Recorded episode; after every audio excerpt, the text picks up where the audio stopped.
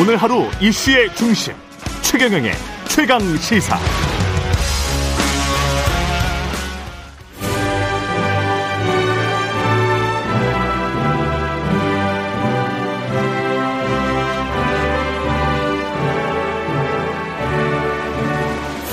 네, 전국의 가장 뜨거운 현안을 여야 의원 두 분과 이야기 나눠보는 최고의 정치. 오늘도 여야 의원 두 분 나오셨습니다. 더불어민주당 진성준 의원님 나오셨습니다. 안녕하세요. 네, 안녕하세요. 예, 국민의힘 송일정 의원님 나오셨습니다. 안녕하십니까? 네, 안녕하셨습니까? 예, 최경령의 최강시사 유튜브에 검색하시면 실시간 방송 보실 수 있고요.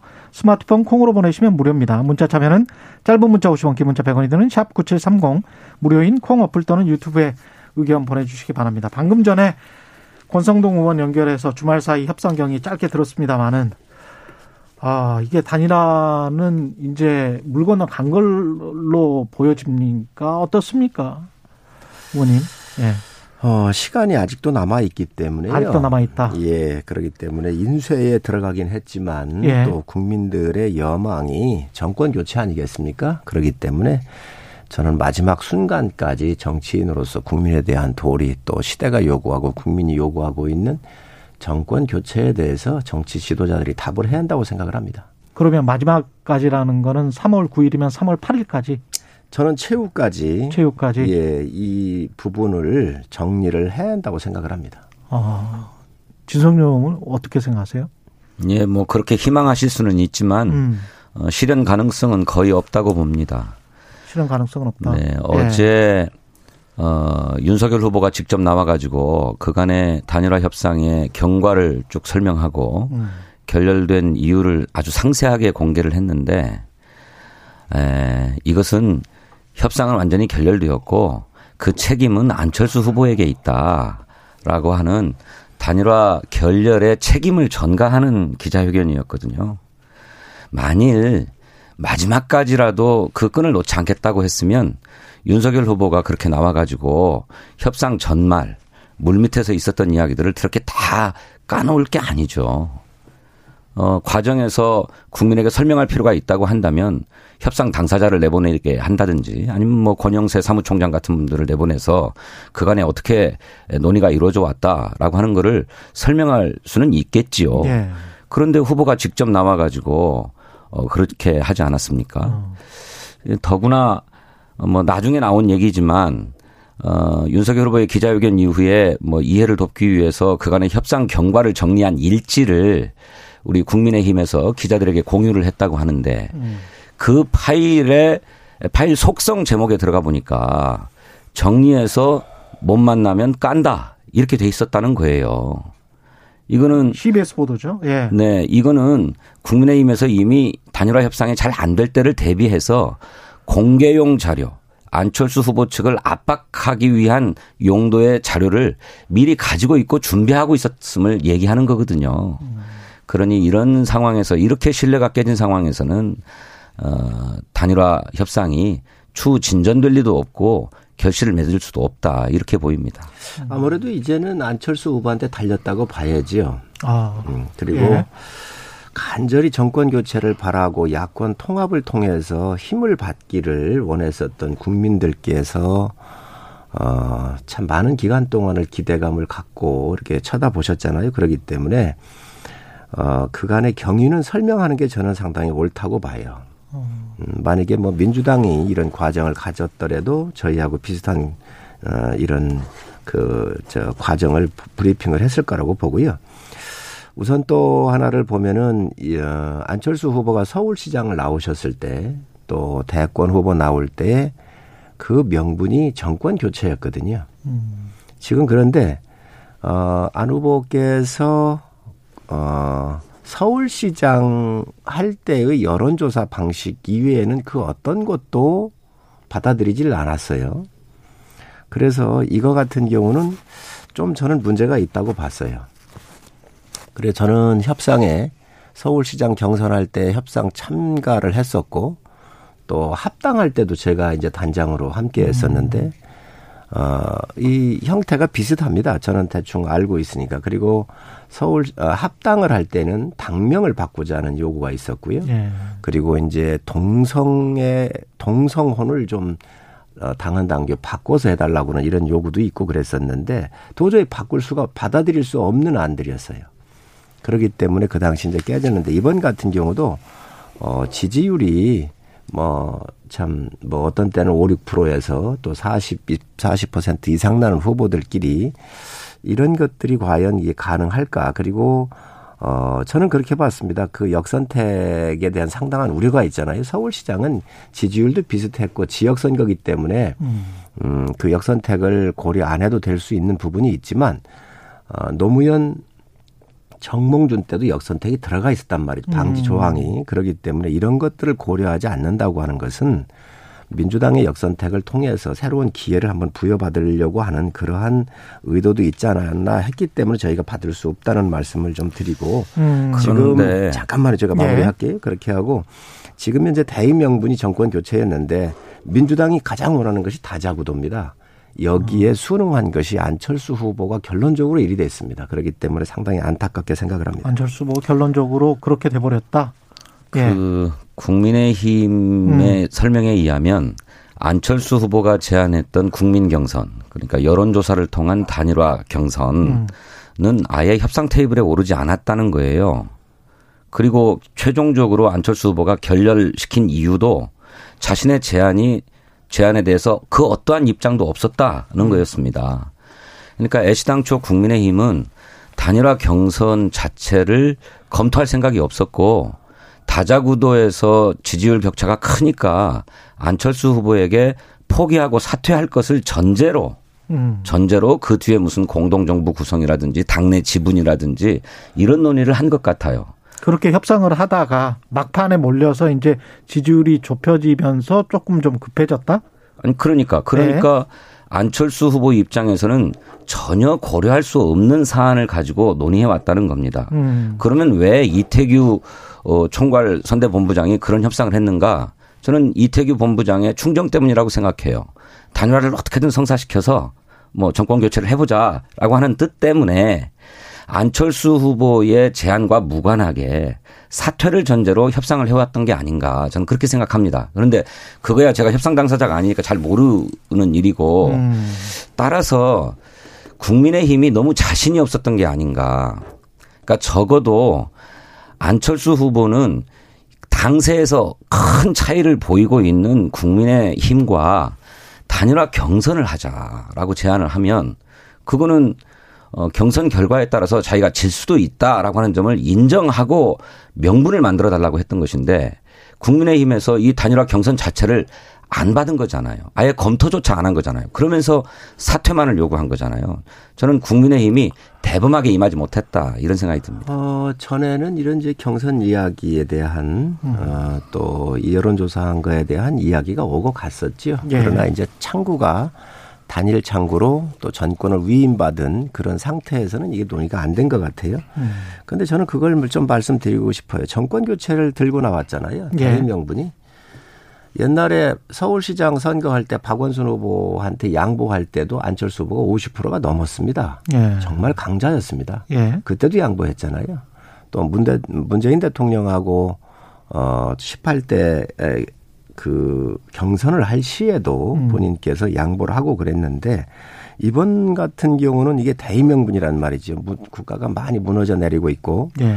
지금 정말 국민들께서 이 상태로 가서는 안 되겠다라고는 국민 요구를 누구보다 잘 알고 있는데 어 이런 상태에서 도저히 받을 수 없는 서울시장 여론조사 이런 형태를 가지고 들고 나온 것은 협의할 수 있는 여지가 아예 없앴다는 없었다. 것이죠. 음. 이 눈물 아예 없앴다는 것이죠. 그리고 어제 같은 경우는 전권을 위임받은 그러한 정말 책임 있는 사람들 아닙니까? 네. 그 사람들이 나왔었을 때 다 합의가 돼서 보고가 됐었다는 거고 또 음. 그것을 날짜, 시간, 아, 시간과 장소만 서로 주고받기로 했었는데 그거를 또 깬 거 아니겠습니까? 음. 그래서 이런 과정이 있었던 것 같은데 굉장히 안타깝게 생각을 하고요. 앞으로도 시간이 좀 남아 있기 때문에 음. 안 후보님께서 어, 국가를 위하고 또 본인이 얘기하셨던 이 대의 명분에 좀 맞게 판단을 좀 해주십사 하는 말씀을 드립니다. 예, 두 가지 말씀드리고 싶은데 예. 음. 안철수 후보 입장에서는 아까 음. 우리 성일종 의원님 소개한 것처럼 두 번의 포기와 사퇴가 있었어요. 이번에 또 그럴 수는 없는 거죠. 그러니까 국민의힘이 여론조사를 받을 수 없는 안이라고 한다면 안철수 후보 입장에서도 그냥 사퇴하고 포기하는 것은 받을 수 없는 안입니다. 근데 그걸 가지고 협상을 하자고 하니까 협상의 진전이 있을 수 없죠. 또 하나는 안철수 후보가 정권 교체라고 하는 대의에 동의할 수는 있는데 더 나은 정권 교체를 얘기하는 겁니다. 어, 물론 협상이 결렬된 이후의 발언이긴 합니다만 안철수 후보는 윤석열 후보를 찍게 되면 나중에 그게 정권 교체라고 해서 찍게 되면 나중에 손가락을 자르고 싶을 때가 올 거다라는 식의 얘기까지 했어요. 그러니까 더 나은 정권 교체해야 된다. 어떤 정권 교체가냐가 음. 중요하다. 이런 입장을 가지고 있는 것 아닙니까? 그래서 단일화 제안을 할 때에도 어, 구시대를 종식해야 된다라고 네. 하는 거를 전제로 얘기했던 것이거든요. 그러니까 어, 제가 볼 때는 이태규 본부장의 말씀처럼 양 정당 간에 또 양 후보 간에 신뢰가 너무 없었다. 음. 그저 지금 얘기 야권의 명분처럼 뭐 정권 교체라고 하는 대의 하나만으로 무엇을 결단하고 합의하고 하기에는 신뢰의 기반이 너무 부족했다. 이렇게 생각합니다. 전에 합당을 추진했었을 때도 사실 주호영 당 대표 권한 대행하고 안 후보가 두 분이 만나서 뭐 인력이라든가 또 갖고 있는 부채에 대한 문제라든지 모든 음. 것들을 다 합의가 됐던 것들이거든요. 예. 근데 막상 합사 그렇게 결론을 다 내놨던 거예요. 그래서 협상 테이블에 들어가 보니까 사실 그 새로운 또 제안들이 나와서 굉장히 어. 려움을 겪었었는데 어, 참 어려운 길이기는 하지요. 그렇지만 음. 국민 뜻에 맞고 정말 큰 대의에 맞는 그런 그 결단을 좀 해주셨으면 좋은데 아직도 알겠습니다. 좀 시간이 남아 있기 때문에 알겠습니다. 기대하고 있겠습니다. 국민 여러분들께서 좀 도와주시기 바랍니다. 문자 폭탄 보내는 말씀 같아. 이 지금 사실은 여당에서도 안철수 후보뿐만이 아니고 뭐 심상정 후보를 향해서도 일종의 이제 구애라고 볼 수 있겠습니다. 대통령 사냥 중임제, 결선 투표제, 소수 정당 참여 확대. 이걸 이제 대선 막판에 의원총회 열어서 당론으로 채택을 한 거죠. 네, 이게. 그렇습니다. 예. 네. 어떤 의미가 있다고 보십니까? 그거는 사실 우리 정치 체제가 예. 어, 헌법적으로는 다당제를 보장하고 있습니다만 음. 사실상 양당제로 운영되어 왔죠. 그러다 보니 불필요한 정치적 갈등이 너무 커요. 왜냐하면 집권당의 잘못으로 반사이익을 얻어서도 정권 교체가 가능하기 때문에 음. 야당은 국정에 협력하기보다는 발목을 잡고 어떻게든 어, 트집을 잡으려고 해왔고 또 어, 그러다 보니까 정치적인 갈등이 굉장히 심각했죠. 그리고 우리 국민에게는 제3의 선택지가 없었던 게 사실입니다. 이것이 정치적 갈등을 심화시키고 국정의 발전에 제약을 가져오고 있기 때문에 이제 명실상부한 다당제를 구축해야 되겠다. 아, 저희들이 좀 늦었지만 음. 이제야말로 더 이상 정치 교체, 정치 개혁을 늦춰서는 안 되겠다라고 하는 어, 깨달음 속에서 어, 당론을 채택하게 된 겁니다. 그래서 어 여러 가지 로드맵을 내놨는데 가장 중요하게는 국민 통합 정부 를 구축하겠다. 그렇게 하기 위해서는 국무총리를 국회에서 추천하도록 해야 되겠다. 또 여야정 정책협력위원회를 만들어서 국정의 기본 계획을 어, 모든 후보들의 공통 공약을 중심으로 먼저 수립하고 그것을 최우선적으로 추진하기로 합의해야 되겠다. 세 번째로 어, 안보에 있어서도 초당적인 어, 안보 회의, 국가 안보 회의를 만들어서 안보에 있어서만큼은 초당적으로 임하자. 또 대선 직후에는 양극화를 극복하기 위한 사회적 대타협위원회를 만들어서 추진해야 되겠다라고 하는 이런 구체적인 구상과 로드맵을 내놓고 어, 함께 협력해 주실 것을 호소했습니다. 그 외에도 네. 국민 통합 국회를 구사, 어, 구축하겠다라고 하는 구상도 있는데 네. 그것은 대통령 4년 중임제와 음. 결선 투표제를 어, 개헌으로 어, 보장하고 그 다음에 에, 당장은 연동형 비례대표제를 실제로 하는데 이게 위성정당으로 형해화돼 버리는 것 아닙니까? 예. 위성정당을 금지하고 또 권역별 비례대표제를 도입하되 요번 6월 달에 지방선거가 있으니까 음. 지방선거에서 사실상의 중대선거구제 그러니까 3인 어, 이상의 선거구제를 만들고 4인 선거구제는 무조건 분할하도록 되어 있는데 그걸 못하도록 하고 그다음에 위성정당을 어, 만들지 못하도록 금지하자라고 음. 하는 걸 우선 입법하겠다라고 하는 그런 어, 구상과 로드맵을 당론으로 정했습니다. 권력을 예. 뺏기지 않는다면 무엇이든지 음. 하겠다라는 게 여당 아니겠습니까? 저는 이거 정말 여당이 되돌아봐야 한다고 생각을 해요. 세 가지만 음. 말씀을 드리면 위, 저 공수처 만들 때 위성정당을 안 만들겠다라고 철석같이 정의당에 약속했던 거 아닙니까? 음. 그거 배신한 게 어디였습니까? 민주당이었습니다.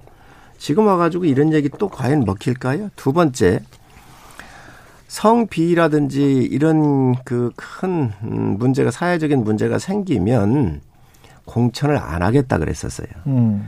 이거 문재인 대통령께서 개혁안으로 국민께 대약속하셨던 겁니다. 대국민 약속하셨던 거거든요.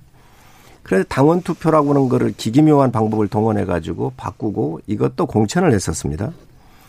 얼마 전에 송영길 대표가 사선 연임 금지한다라고 발표를 했고 차기 총선 불출마한다 그랬거든요. 이거 뭐 대표 지면은 무조건 뭐 못 나가는 거지요. 그다음에 586 용태론 얘기를 했는데 지금 뭐 용태한 사람이 있습니까? 윤미향, 이상직을 비롯한 제명한 얘기했지만 하나라도 지켜진 게 있나요? 그저 선거만 이긴다라고만 이기, 이길 수 있는 방법이라고 하면 모든 걸 다 동원해가지고 지금 다 국민한테 막 던져요. 지금 의원총회 뭐 이거 무슨 문제가 이게 무슨 의미가 있습니까? 먼저 의원총회 안 했나요? 당원 투표할 때 안 했나요? 지금 상황이 불리하니까 모든 것을 다 갖다가 국민 길을 또 눈을 다 가리고 막고 있는데 저는 집권 여당으로서 할 일이 아니고요. 이거를 정말 진중하게 했다고 한다면 그 전부터 준비를 했어야지요.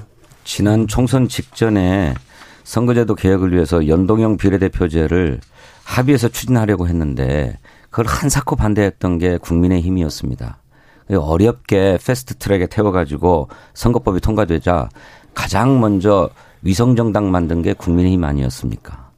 선거에서 의석 하나라도 더 얻기 위해서 필사적인 노력을 기울이는 게 정당인데 물론 결과적으로 대단히 잘못된 선택이었습니다만 저희들이 국민과의 약속을 어기고 위성정당을 만들었 긴 했습니다. 하지만 의석 한 석을 더 얻기 위해서 노력하는 선거 상황에서 국민의힘이 위성정당을 만들어서 비례대표를 독식하게 생겼는데 그에 대응하는 전략을 어떻게 구사하지 않을 수 있겠습니까?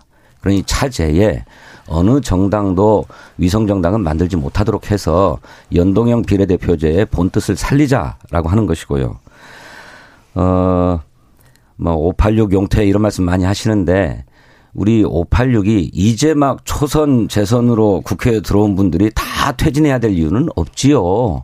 아, 우리 사회의 생물학적 연령이 우리 사회에 중추가 되어 있는데 그걸 어떻게 인위적으로 막겠습니까? 그게 아니고, 오래 전서부터 젊은 피의 수혈이라고 해가지고 김대중 총재에 영입되어서 정치해왔던 분들이 있어요. 그런데 이분들이 상징적인 몇 분 계시죠.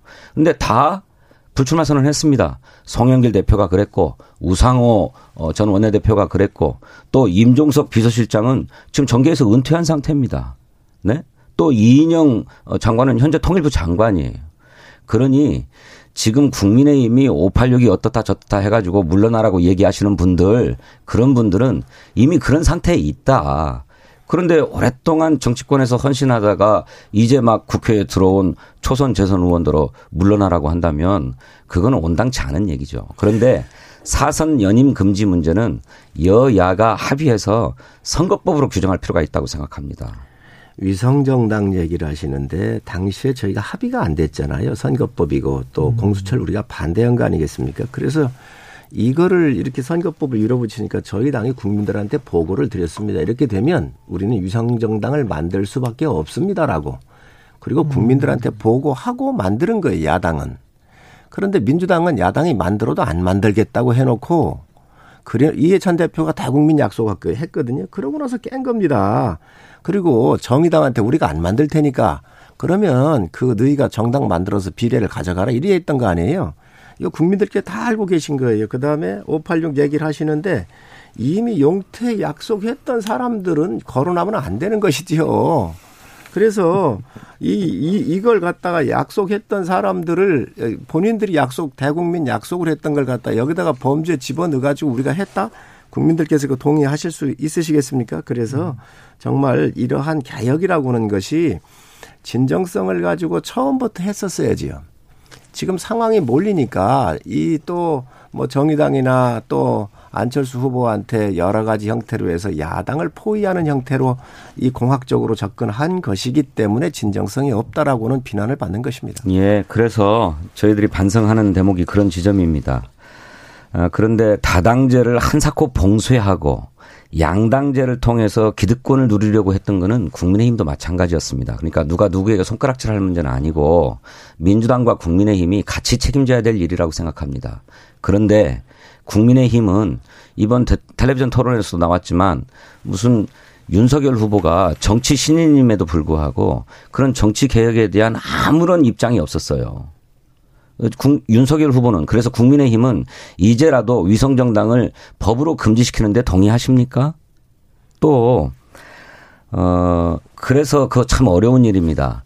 개인에게 정치를 그만두고 물러나라.